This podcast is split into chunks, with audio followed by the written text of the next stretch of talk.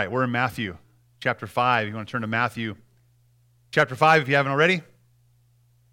Uh, we are uh, going through the Sermon on the Mount right now, and it's, it's a mini series part of a larger series we're doing. The larger series is written so that you may believe. Now, uh, one thing I want to say is as we look at the scriptures uh, today, as we look at the scriptures uh, in the coming months, and as we've gone through this series, um, one of the things that, that is true is there's, there's a lot packed in here. And that means there's a lot to unpack. And, and what I wanted to, to let you know today, and I, I something I learned uh, or heard at a, at a conference about uh, prophecy, about uh, the prophecy in the scripture. So there's a lot of prophecy, there's a lot to unpack. And one of the speakers, teachers, he said, listen, what we're trying to accomplish here, what we're trying to give you are the broad strokes. If you think about uh, a painter, an artist, right? They'll start on a canvas and they'll they'll block out the mountains and where the, the, the features are going to be, and they'll then they'll start adding more detail until it's pristine and a beautiful uh, scenery, right? So for us, as we go through this passage and go through these passages of Scripture, we need to understand we are unpacking it uh, broadly. We're making some broad strokes and and some more smaller strokes, but our, our encouragement to you would be uh, as you go home and as you study it, as you have your small group, as you have further conversations, my hope and my goal for you would be that you would, you would start adding those smaller details and let God teach you in those smaller ways uh, to make this puzzle come uh, to life or this picture come uh, to vibrant life. So we are looking at some broad strokes here. As we go through the Sermon on the Mount, uh, we could easily spend uh, our entire time in one sermon on one or two verses. But we are looking at verses 17 through 26 today.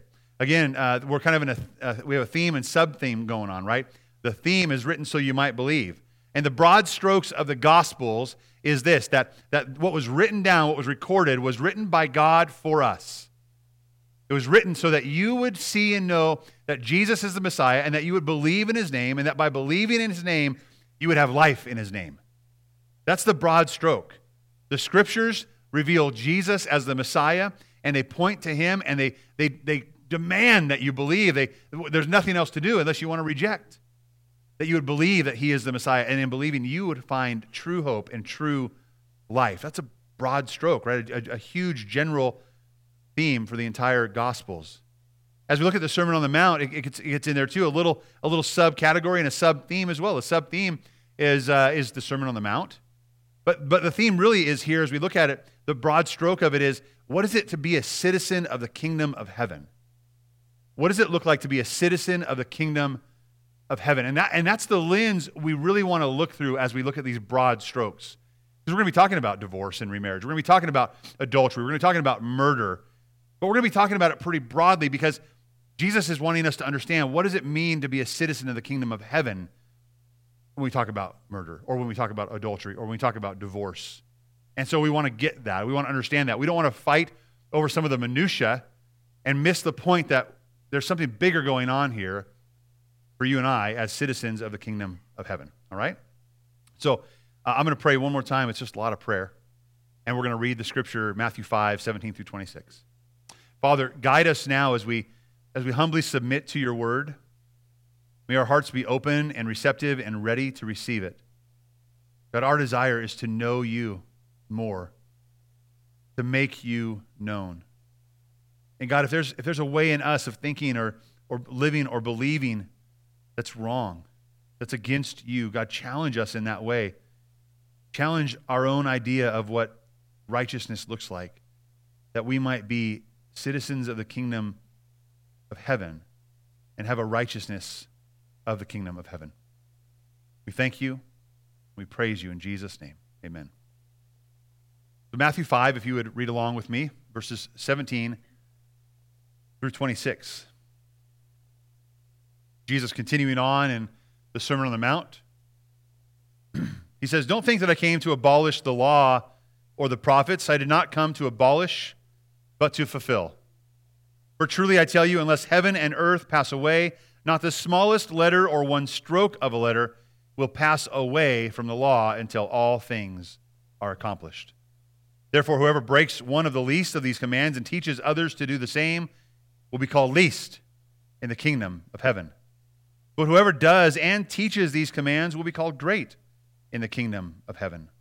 For I tell you, unless your righteousness surpasses that of the scribes and Pharisees, you will never get into the kingdom of heaven. You have heard that it is said to our ancestors, Do not murder, and whoever murders will be subject to judgment. But I tell you, everyone who is angry with his brother or sister will be subject to judgment. Whoever insults his brother or sister uh, will be subject to the court, and whoever says, You fool, will be subject to hellfire. So if you are offering your gift on the altar, and there you remember that your brother or sister has something against you, Leave your gift there in front of the altar. Go first and be reconciled with your brother or sister, and then come and offer your gift.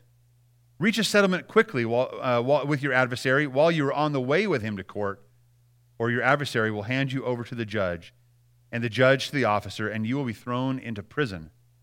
Truly, I tell you, you will never get out of there until you have paid the last penny. This is the Word of God. So today we're going to look at the righteousness of the kingdom of heaven. What, what is the righteousness of the kingdom of heaven? What does that look like? And so, for you and I, as we, as we approach that, again, uh, we ought to be looking at this through the lens that says, I, I want to be a citizen of the kingdom of heaven. I, I want to participate as a citizen in the kingdom of heaven. So, what does that look like as far as it pertains to righteousness? Righteousness means a purity, right? It's, it's, a, it's a right way of living. It, it should be something that is, is seen or can be seen. But it goes further than that. And there's a few points we're going to look at. Number one is this the righteousness of the kingdom, number one, it is fulfilled in Christ. It is fulfilled in Christ. Uh, let's look at that text in Matthew 5, uh, 5, beginning at 17. Don't think that I came to abolish the law or the prophets. I did not come to abolish, but to fulfill. For truly I tell you, until heaven and earth pass away, not the smallest letter or one stroke of a letter will pass away from the law until all things have been accomplished. Therefore, whoever breaks one of the least of these commands and teaches others to do the same will be called least in the kingdom of heaven. Uh, if we look at this text, we're, we're looking at Jesus saying, listen, some people say that I've come and, and I'm countering what the law in the Old Testament has said, and really that's not the case. Jesus isn't countering what the law says or what the prophets attest to or what, what the stories of the scripture say. In fact, Jesus uses stories of the Old Testament all the time. Jesus always uses prophecy of the Old Testament. And he said, what does he say? All of those things point to me. What he's saying is those who are teachers of the law now have not interpreted them correctly or interpreted them for their own gain. So, no, I'm not going to get rid of the law and the prophets. I'm getting rid of what you think the law and the prophets is all about. Think about this when you, you think about the Easter story and when, when Jesus was on the road to Emmaus. Right? We talked about this and, and all the prophetic events surrounding Easter. But when he's on the road to Emmaus, he, he, his own disciples, people that should have been around him and learned from him and knew better, he had to take the scriptures again and expound them for them right there. And, and for some reason, they just didn't get it until Jesus finally made it clear to them that they all talk about him. And then it's like light bulb Right? It goes off like, oh, I get it. I understand this now. Jesus is the fulfillment of the law. It's not what I thought it was. Does that ever happen to you? Things aren't quite as you thought they were. I, I try to go into things thinking like that. Like, I'll, I'll, make this assumption. I might, I might feel this way, or, or it might seem to me to be, to be this way. But I'm, until I know, I'm not going to make any quick judgments about it. Right? That, that's important. But so Jesus is not saying I'm, I'm getting rid of it at all. The Luke account of this is in Luke 16. It says this The law and the prophets were until John. And here's why. Why? Because they all pointed to John as a forerunner, right? The, the new Elijah coming to make, make a path in the desert. That's, that's Elijah, and Jesus says that was him. And since then, since then, what has been fulfilled? The good news of the kingdom of God has been proclaimed. So the prophets all point to the time of John the Baptizer coming, and him pointing to the Messiah as being a forerunner, right? John the Baptizer is a forerunner. And then, then the Messiah comes on and fulfills all of the prophecies. So, what is, what is it? It's been fulfilled in the good news of the kingdom, and, and it's been proclaimed. And what is proclaimed? Jesus Christ is proclaimed. He is the fulfillment. And then it goes on, it says, and everyone is urgently invited to enter. That's the gospel of the kingdom of heaven. We're invited to enter. We're urgently invited to enter. Here's what it says Jesus is there, like, hey, I'm here. I fulfilled it. It's like all your lives you've been putting together a puzzle, and every prophecy and every story was a part of that puzzle, a puzzle piece. And, and the closer you got, and the more, the more the times and the signs lined up, you saw more clearly what was happening. And Jesus, it's like he's that cornerstone, that last corner piece. It's like, oh, and he put it in there, oh, it makes sense now. Before we, we kind of saw in parts, and now we see the puzzle piece in a big way. Jesus says, listen, I've not come to abolish and get rid of all those puzzle pieces. Uh, in fact, I'm part of that. All, the whole puzzle is built because of me and for me. And so the last piece is Jesus. And we see him. He says, I, I, I'm here to fulfill it. I'm in your presence to fulfill it right now. And he goes on in verse uh, 17 of Luke's 16 account. He says, It's easier. It's easier. You think, you think I want to abolish the law? You think I want to erase the prophets and start something new? No. It's easier for heaven and earth to pass away than for one stroke of a letter in the law to drop out. Do you think Jesus came to abolish the law? Apparently not. Apparently, it's easier for heaven and earth to just stop even existing than for one stroke of a letter to drop off. In my commentaries, there's this, there's uh, the smallest Greek letter is an I, iota, right? The smallest iota. We use that in terminology sometimes in talking back and forth. But it's, it's, it also talks about the smallest stroke. It's not only the letter, but it's also like, like you, when you and I write a C, right? There's your C, I'm backwards this way. It can easily become a G by just doing this, right? There's our G. That's smallest stroke. Or if you take an O, or right? Here's an O. It can easily become a Q with just a little tiny stroke. He says, don't even think about it. Every little stroke, every every mark, every T is crossed, every I is dotted. None of them is going away. In fact, every one of them points to me. Jesus is not erasing the law. He is fulfilling it. He even prayed when he prayed his high priestly prayer in John 17. He prayed to the Father. He said, Father, sanctify them by the truth. Your what? Your word is truth. He's praying for us that we would be sanctified, set apart by God's truth. The New Testament wasn't written at that point. What is he saying? Father, by the law and the prophets, sanctify them by that. Let them continually let it rise up in there that they would see and they would know who I am. Nowhere in the slightest hint is there a slightest hint that Jesus questioned the historicity or the accuracy of the Old Testament. Nowhere did he question that, that it should go away. After all, everything pointed to him. But Jesus often questioned the religious leaders' interpretations of the scriptures, but he never questions the scriptures themselves.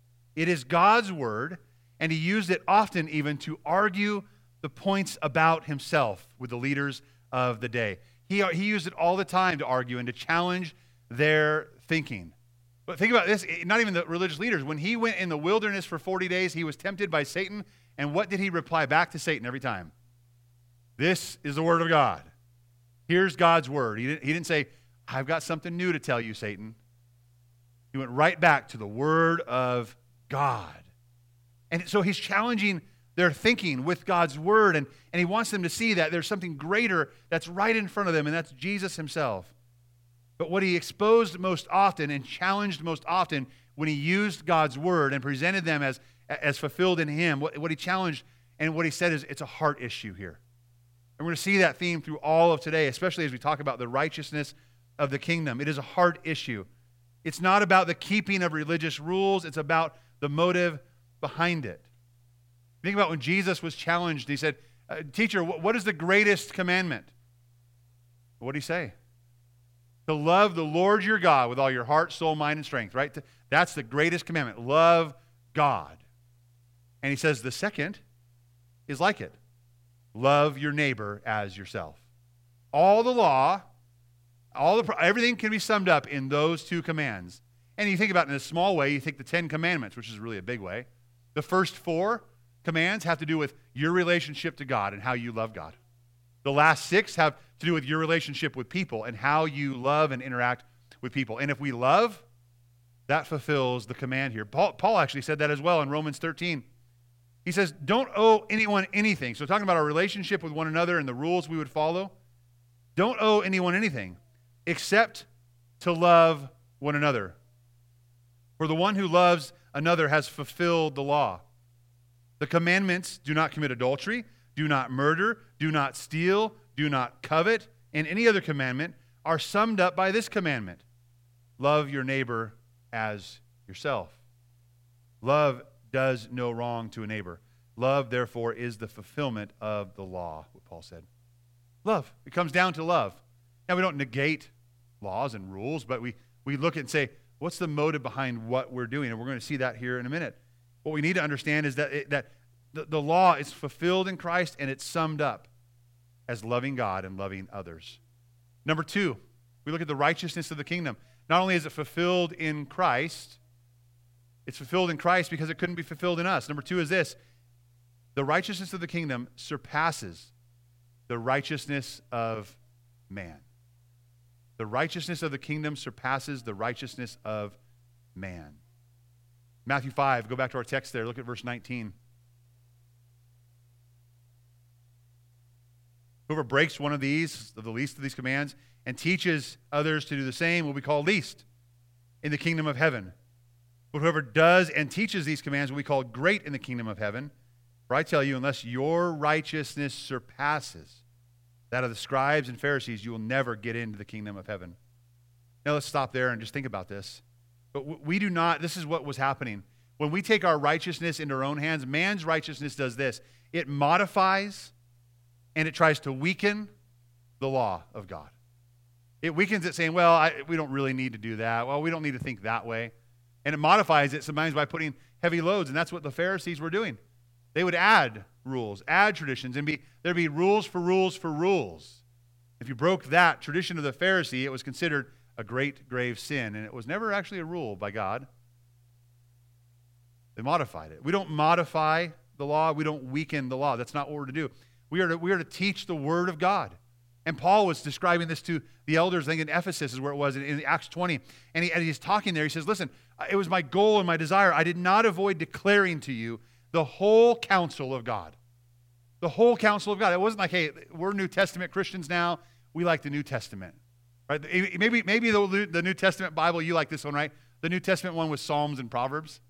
You guys have any of those? Those are great, right? And, and there's a lot of Psalms and Proverbs that point forward. But Paul didn't shrink back. He said, no, no, I, I teach the entire counsel of God. I'll, give you it all, and it all points to Jesus Christ. Paul saw it in a new light. Paul had known it. He was, he was learned. He had known it, and he had embraced the traditions of men, and the, he embraced the righteousness of man. He said, no, it's not worth anything anymore. I'm counting the loss, all for the, for the sake of knowing Christ Jesus, my Lord. He, he is everything, and Him is righteousness. He knew that. Paul said, Hey, I, I want the whole counsel of God. See, greatness in the kingdom is not due to how much you give, like outwardly, okay, look how much I give, how great I am, how successful you are, right? Your popularity or your reputation or, or how religious you look. That's not what success in the kingdom of God is about. But it's instead measured by a believer's view of the Word of God, and then it's shown in and through their life and in their teaching. A believer is not just someone that says, I'm going to keep these rules and check off the box. A believer is someone who says, I, I want what God has given, I am going to embrace. What God has given, I'm going to learn to follow and obey with my heart, and I will teach that to others. I will not change it. I will not modify it. I will not weaken it. I will not make it a burden for others. I will teach the full counsel of God. I will live by the full counsel of God. Christian righteousness and obedience is set to surpass. It's meant to surpass the righteousness of the Pharisees. But it's meant to do that in type, in type, not in the amount. And that, that's the difference here. Jesus says, listen, unless your righteousness surpasses that of the Pharisees, here's what this can get into. There's this battle now. Well, I'm better than you. Oh, no, she's better than me. Oh, no, it's, it's like this race. Like, I need to do more. I, I, I need to check off some more boxes and look good. I want to earn my merit badges, right? Christian life merit badges. That, that's not what he's saying. He's not saying your, your righteousness needs to surpass that of the Pharisees in the amount you're doing. They're already burdened. They look at the Pharisees and the religious leaders and say, I just can't measure up. So don't tell me to try to surpass them, but I can't. It's in type. The type of obedience. Why? Because the Pharisees' obedience was what? What was it? It was, it was, it was legalistic, it was outward, it was just for show. It was for pomp and circumstance, and that's what they wanted was the pomp and the circumstance. That's what they wanted. Uh, let's look at this. I, I want to look at, uh, turn with me, keep your finger here in Matthew 5. Turn to Matthew 23. I'm going to breeze through some, some uh, things that, that were said about Jesus, or said, said by Jesus, I'm sorry, about the Pharisees. And so, what we're going to do is we're going to develop a picture here of what their righteousness looks like. So that when you and I look and say, ours needs to surpass this, we'd, we'd ask the question, what, what would it take to surpass that? What would it be to surpass that? Matthew 23, we'll begin in verse 1. Jesus spoke to the crowds and his disciples. He says, The scribes and Pharisees are seated in the chair of Moses. Therefore, do whatever they tell you and observe it, but do not do what they do. Right? So, hey, they're, they, they're teaching the word, but don't do what they do. So, what do they do? Here's what they do their righteousness. They don't practice what they teach. Verse 4 they tie up heavy loads that are hard to carry. And, and then it goes on they, don't, they aren't willing to lift a finger to help. In verse 5, they do everything to be seen by others. Are you catching on the righteousness that they have? Right? Going to verse 13, scroll down there. They shut the door of the kingdom of heaven in people's faces. Verse 15, they travel over land and sea to make one convert, and when he becomes one, they make him tri- twice the son of hell as they are. well, that's, that's, that's their righteousness, okay? In verse 23, he says to them, Hey, you, you guys, you pay a tenth of mint and dill and cumin, and you have neglected the more important matters of law justice, mercy, and faithfulness. Those are parts of the law. Oh, no, we, we give a tenth. Don't worry about us. Oh, yeah, you give a tenth, but you have zero mercy, you have zero justice, zero faithfulness. What about that? Remember, we modify the law, we weaken it. Verse 25. He, he goes, I says, you, you hypocrites, you clean the outside of the cup and dish, but inside they are full of greed and self indulgence. Verse 27 You are like whitewashed tombs. Your whitewashed tombs, which appear beautiful on the outside, but inside are full of bones of the dead and every kind of impurity. In the same way, on the outside you seem righteous to people, but inside you are full of hypocrisy and lawlessness. Are, are we getting the point here? Are we, are we seeing what Jesus would describe as the righteousness of the Pharisees? It's all self righteousness, it's outward. Luke 16 points this out.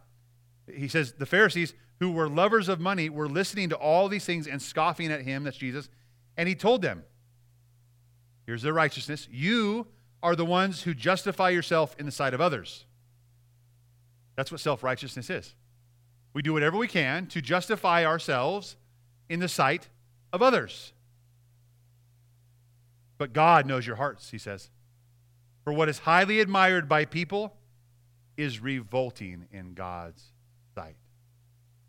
The righteousness of the Pharisees was to be highly esteemed by people, to be looked at as, as amazing, as powerful, as prestigious, as accomplished, as, as pure. In fact, if you looked at a Pharisee, they would, I think they would hope that you would think you could never even aspire to how great they are. That's why those heavy loads were tied down on these people's shoulders. What did Jesus say? But I tell you, you've heard that it was said, verse 21 of Matthew 5. You want to go back there? You've heard it said, don't murder. And whoever murders will be subject to judgment. But verse 22, but I tell you. But I, you're going to see this six other times here in this, in this, in this um, Sermon on the Mount. But Jesus saying, I tell you. I tell you. And, and when he says it, again, he's not saying, listen, what you, what you heard and thought was true and right is no longer true. I'm going to tell you what's true. What he's saying is, you've heard that it was said, don't murder. And it seems like you've been really good at just checking that box off and looking good at, I, I murdered, I didn't kill anybody. But Jesus says, but I tell you. And what is he going to tell us? It's more than that. He says, I tell you. Everyone who is angry with his brothers and, or brother or sister will be subject to judgment. So if you, if you should be subject to judgment for killing somebody, you should be subject to judgment for being angry with somebody. Whoever insults his brother or sister will be subject to the court. And whoever says, You fool, will be subject to hellfire. That's pretty damning, isn't it? What he's saying is, is the kingdom, the righteousness of the kingdom has to surpass the righteousness of men.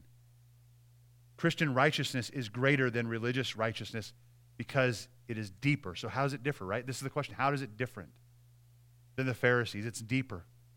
It comes from the heart. True, faithful Christian righteousness comes from the heart. Pharisees were content with their formal obedience. We've done enough, we look good enough. But Jesus teaches us radical obedience. Obedience that is deeper than that. Obedience that is not accepted and credited to you as righteousness when done in any other way but through faith and trust from the heart because the Lord examines the heart. So, so righteousness in the kingdom is given and granted through faith that comes from the heart, not from what we look like outwardly to the world. It's a heart issue.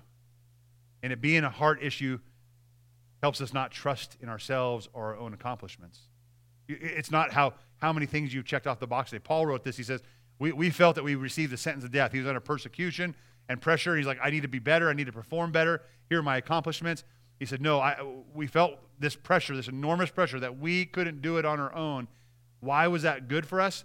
So that we would not trust in ourselves, but God who raises from the dead. Paul knew, he's like, Hey, I, we know that it's God that has the power. We know that it's God that gives us righteousness, and it's God that does that through faith from a pure heart and pure motives. We have faith in his grace, the grace of God. James 4 6 says this He, that is Jesus, gives greater grace. He says, God resists the proud or the self righteous, but he gives grace to the humble.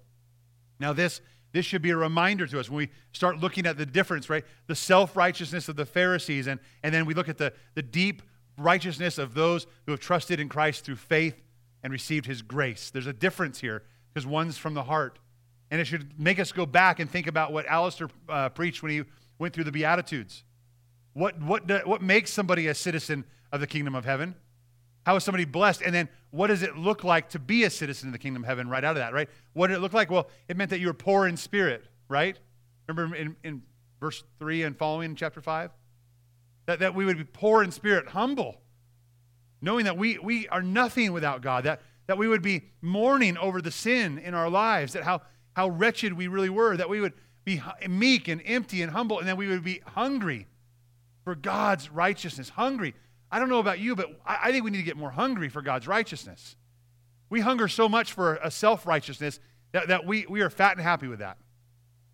We need to know how despairing we are and how desperate we are. And that should drive us to our knees and drive us to a place to beg God for mercy, to show us and, and give us his righteousness through faith, that we would hunger for that. And he promised it. When we hunger and thirst for righteousness, what does the scripture say? You will be filled. Not, not self righteousness, but this is the righteousness of the kingdom that is through faith in Jesus Christ. And once we come to that, then what, what does he do? What change does that make inside of us? Well, when, when we come to faith, our heart has been put out there for Jesus. And Jesus then changes our heart and gives us a heart of flesh and says, Now from that heart, with the indwelled Holy Spirit, you will produce a fruit you will be different, not because you've accomplished all of these things. You will be different, be different because you had faith in me, and I will accomplish something through you. What do the Beatitudes go on to say? Blessed are the pure in what? Heart. It's a heart. Being a citizen of the kingdom of heaven is a heart issue. It's about the heart. You're pure in heart. And you become peacemakers and you become merciful. And, and even when you're all of that, guess what happens? People persecute you. if you looked like the rest of the world, they wouldn't care. You were self righteous and like moving your way and pushing your way and, and, and, kicking and screaming your way to the top. People will be like, Good job. You, you do you. You're going to get there. As soon as you start to be meek and humble, that threatens everybody else's pride and they persecute you. So let's, let's lead into that. Number three. We've talked about it a lot already, but number three is this the righteousness of the kingdom is about the heart. Have you got the point yet? The righteousness of the kingdom is about the heart. Look at verse 22 of Matthew. This is what Jesus tells us. It says, you've, you've heard it said, not murder. Now, can we stop for a minute? I told you broad strokes, right? Broad paint strokes. Here's a really broad brush, and it, it's put on our canvas, and it says, don't murder. Is there anyone that has a question about that? Okay, we're, can we move on? Yeah, we don't, we don't murder, right? We don't kill people. Now, when you talk about murder, this is malice, a forethought. This is, I'm going to take someone's life. There's no justification for it all. It wasn't in, in defense of somebody else and their life or their, it wasn't like that, right there. That is not murder. But murder is, I, I just, I don't like you. And, and he talks about the root of where murder comes from here in a minute, right? And he says it's about the heart, not just about the action. A pause for you for not murdering people. I hope you haven't murdered anybody. Thank you for not doing that. But Jesus goes on to say something bigger, huh? And, and we're applauding ourselves right now. We won't in about 30 seconds. About the heart. What does he say? I tell you. But I tell you. What was meant by that was certainly not to take a life, but it was deeper than that. It was a heart issue. He says, I tell you, anyone who is angry with his brother or sister is subject to judgment. Whoever insults his brother or sister will be subject to the court, and whoever says, You fool, will be subject to hellfire. Basically, here's what Jesus says murder, bad. Anger is equivalent to murder. And, and it's interesting because we think, well, maybe it has to be a certain level of anger. Well, there's three different levels right here. The first anger here is that, oh, I didn't like that. That didn't feel good. That didn't feel right. I don't want that. Uh, it's kind of the, I've, said this before in conversations with people. People think, well, I, when, when, does it cross the line? It, it, and I'll read in a minute, it's, it's a lot sooner than you think it is. I, I, by the way, I think there is a righteous anger we can have, but it's about that long of a time we can have it probably. Because our ego starts to step in. So here's, here's what I tend to use as a as partial litmus test of this. As soon as I throw out the, how dare you? How dare you? I'm probably sinfully angry. Just angry. And that, that comes basically from most of our hearts as soon as we get irritated with somebody, right? Agitated with somebody, angry, right? Or, or I throw an insult. I can't believe those guys. They, they don't know what they're talking about, which implies I do. What goes on in the end of the verse, whoever says, you fool, or raca, will be subject to hellfire. Here, here's it goes, it escalates a little bit here. Here's what it says. Here's what that word means. You fool is that you empty or you, you empty-headed person or empty-minded, you, you blockhead, you moron, you worthless pe- person. It goes so deep to say this. It's almost like calling somebody, you unregenerate person. Which basically what, what they're saying is, you aren't even you aren't even going to heaven. You're going to hell. I'm, I am condemning you in my speech because we like to be judge, and then we like to be what jury, and then what do we like to be? The executioner. You, you may not ever pull a trigger, but in your heart you did. But where, where we were all not murdered, we have murdered, all of us have murdered. All of us have committed murder, according to Jesus' words right here in Matthew 5. Anger. It's anger. He, he makes the point about the heart. It's in Mark 7, he says, it's what, what comes out of a person is what defiles them from within, out of people's hearts. What comes out of there? What comes out of our heart? Evil thoughts, sexual immorality, theft, murders, adulteries, greed, evil actions, deceit, self indulgence, envy, slander, pride, and foolishness. Those actions come out of a heart set towards those actions. All these evil things come from within and defile a person. But Scripture says, don't get angry. And, or in your anger, do not sin. Psalm 37 says, refrain from anger and give up your rage. Do not be agitated, it can only bring harm. I, I don't know about you, but, but that righteous indignation I have, and I have it, I, I look at the world, I'm like, man, that is ungodly. God, God is grieving, God is angry, God is sad at that, so, so am I. I say that. I, I stand there, I stand there, I think, rightly. Even when someone may, may say something against me or abuse my, me or my family in some way, I, I can still take that stand that that's, that's wrong. That's wrong. But where's the line here? Where's the line that we need to see? Proverbs 15 says, a hot tempered person stirs up conflict. So we, we can't be hot tempered, but one slow to anger calms strife. So one of the remedies is to be slow to that anger. I, I think I get quick to anger, right? And when I get quick to anger, I usually spout something off, and that spout goes out as hate, right? Anger, insults, you fool. Now I've murdered somebody with my words, my heart. I, I want to. There's a place for right, for this righteousness, the righteous anger. I want to read a passage out of the the D.A. Carson commentary I've been going through. Indeed, there is a place for burning with anger at sin and injustice. Our problem is that we burn with indignation and anger, not at sin and injustice, but at offense to ourselves. In none of the cases in which Jesus became angry was his personal ego wrapped up in the issue. Now, we'll pause there. It sure could have been, though. You know why? Because he's God, he is ego. Okay? But it wasn't. More telling yet was when he was unjustly arrested, unfairly tried, illegally beaten, contemptuously spit upon, crucified, uh, mocked, and when in fact he, uh, he had every reason for his ego to be involved, then, as Peter says, he did not retaliate, and when he suffered, he made no threats. From his parched lips came forth rather those gracious words Father, forgive them, for they do not know what they are doing. Let us admit it, by and large, we are quick to be angry when we are personally affronted and offended. And we are slow to be angry when sin and injustice multiply in other areas. In these cases, we are more prone to philosophize. In fact, the problem is even more complicated than that. Here's what really struck me this week. Sometimes we get involved in a legitimate issue and we discern, perhaps with accuracy, the right and the wrong of the matter. You're like, yeah, that's my camp, right? I know what's right. I know what's wrong. I saw this. That is wrong. I, I am righteously indignant. I am angry over that sin.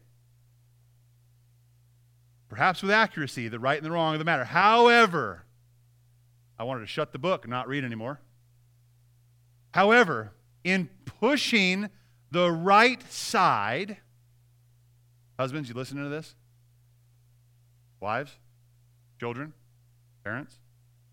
In pushing the right side, our own egos get so bound up with the issue that, in our view, opponents are not only in the wrong, but now what? They're attacking us. And that's when we say, how dare you? When we react with anger, we may deceive ourselves into thinking that we are defending the truth and the right, when deep down we are more concerned with defending ourselves. Anyone want to say they haven't murdered anybody now? I mean, really, right? It's, that's what Jesus is saying your righteousness of the kingdom, it has to surpass man made righteousness. And he says it's not just a matter of checking off the boxes, it is a matter indeed of the heart. It is a matter of the heart. So, what do we do? I, I, there's a parable Jesus spoke in Luke 18. He told this parable to some who trusted in themselves that they were righteous. And they looked down on everybody else. I, I told this parable a, few weeks ago. Here, here it goes. He says, two men went up to the temple to pray one a Pharisee and the other a tax collector. The Pharisee was standing and praying like this about himself God, I, I thank you that I'm not like other people. I'm not greedy or unrighteous. I'm not adulterer or even like this here tax collector. In fact, I'm so different. I fast twice a week and I give a tenth of everything I get. Oh, good job. Way to go for you. Uh, we have this, that's the same attitude Jesus is confronting, by the way, in murder. Look how good I am, and I can't believe how bad they are. But the tax collector, standing far off, would not even raise his eyes to heaven, but kept striking his chest and saying, God, God, have mercy on me, a sinner. That needs to be our posture. That's what Jesus is looking for from the heart. Is God have mercy on me, a sinner. It's right here. Heal me right here. And he says, I tell you, this one went down to his house justified rather than the other, because whoever exalts himself will be humbled, but the one who humbles himself will be exalted. Listen, we need, when we, when we approach this topic of murder, we need to, to, to avoid comparisons. We need to avoid judgments, especially judgments that would lead to personal ego getting involved. We need to stop and be slow to anger. Yes, we need to be angry at what God is angry at, but, but then we need to entrust it to the one who judges justly, and that is God. We need to seek mercy. We need to go to God and beat our chest and say, God, have mercy on me, a sinner. And then we need to, in, in receiving mercy, what does a citizen of the kingdom of heaven look like? They're merciful. We need to show mercy. Finally, the righteousness of the kingdom. The righteousness of the kingdom insists on the heart today. Today. It's a matter of the heart, and it's a matter of the heart today. Look at the last part of our passage, Matthew 5, 23 to 26. So, what do we do with this? We've been angry in some way. Something's happened where I'm in wrong, right? So, if you're offering your gift on the altar and there at the altar, you remember that your brother or sister has something against you, leave. Leave your gift there in front of the altar. And first, go and be reconciled with your brother or sister, and then come and offer your gift. When, when is that to be done? Now. Right now. Like, I remember it now. It needs to be done now. It's urgent. It insists on the heart today. Uh, and that's with your brother or sister. You're like, Brandon, that's, I get it, brothers or sisters, but some people aren't my brothers or sisters. Well, let's look at what Jesus says next. Number 25, or verse 25. Reach a settlement quickly with who? Your enemy, your adversary, not your brother or sister. With your enemy. And reach it when? Quickly, while you're on the way to court, before you even get there. You want judgment to come? You want to, you want to settle this matter right now. Or they'll hand you over to the judge, the judge to the officer, and you'll be thrown into prison. Truly, I tell you, you'll never get out of there until you paid the last penny. Here's what Jesus says it's urgent. It's urgent with your brother or sister. It's urgent with your adversary to go and, and do what you can to pursue peace and pursue and promote peace. Romans 12 says this Romans 12, 18. If possible, as far as it depends on you, live at peace with everyone. Live at peace with everyone, whether it's your brother or your adversary. Uh, John Piper, in, in, in kind of reconciling these two, two passages, he says this.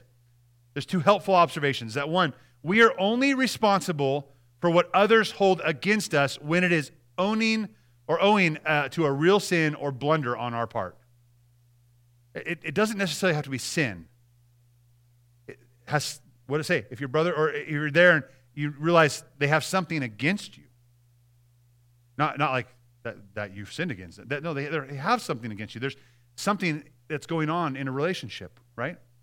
Number two, we are responsible to pursue reconciliation, but live with the pain if it does not succeed. In other words, we are not responsible to make reconciliation happen.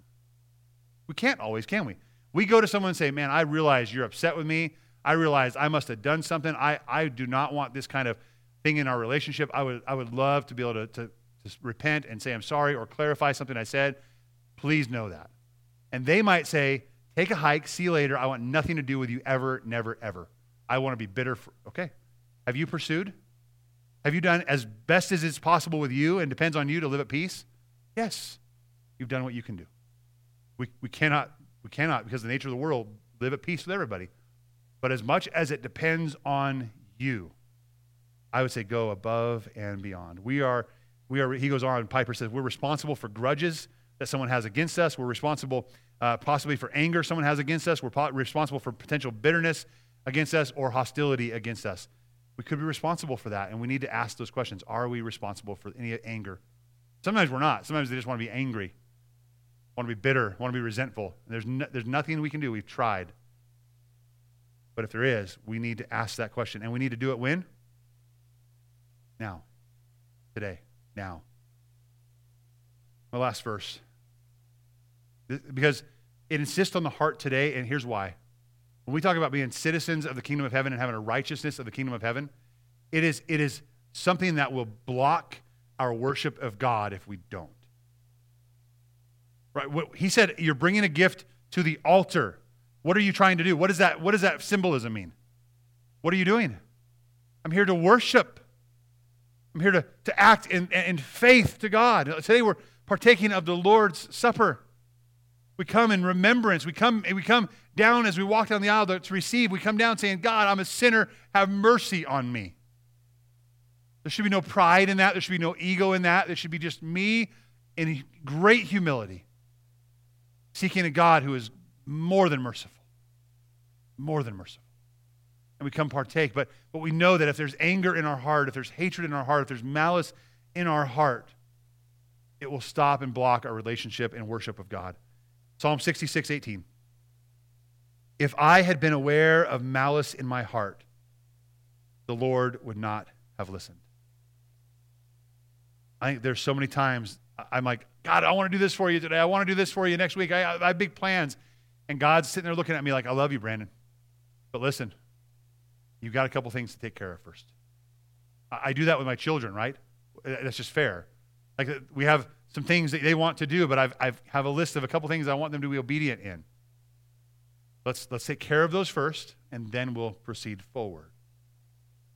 God is ready to hear you. God is ready to receive you. God is ready to forgive you. But it's you and I saying, I, I'm a sinner. Have mercy on me. Have mercy on me. Seek mercy. Be pure in heart. Be peacemakers and be merciful. That's what it is to be a citizen of the kingdom of heaven, and that's what it is to be of the righteousness of the kingdom of heaven. I'm going to ask our worship team to come back up and prepare for our time of responsive worship. And we're going to participate and partake in the Lord's Supper here in a few minutes. Our children are going to be uh, ushered back over and, and welcomed back in. And as we do, I want to just give you some, some little instructions here. Um, you guys can grab your, your elements as you head on up.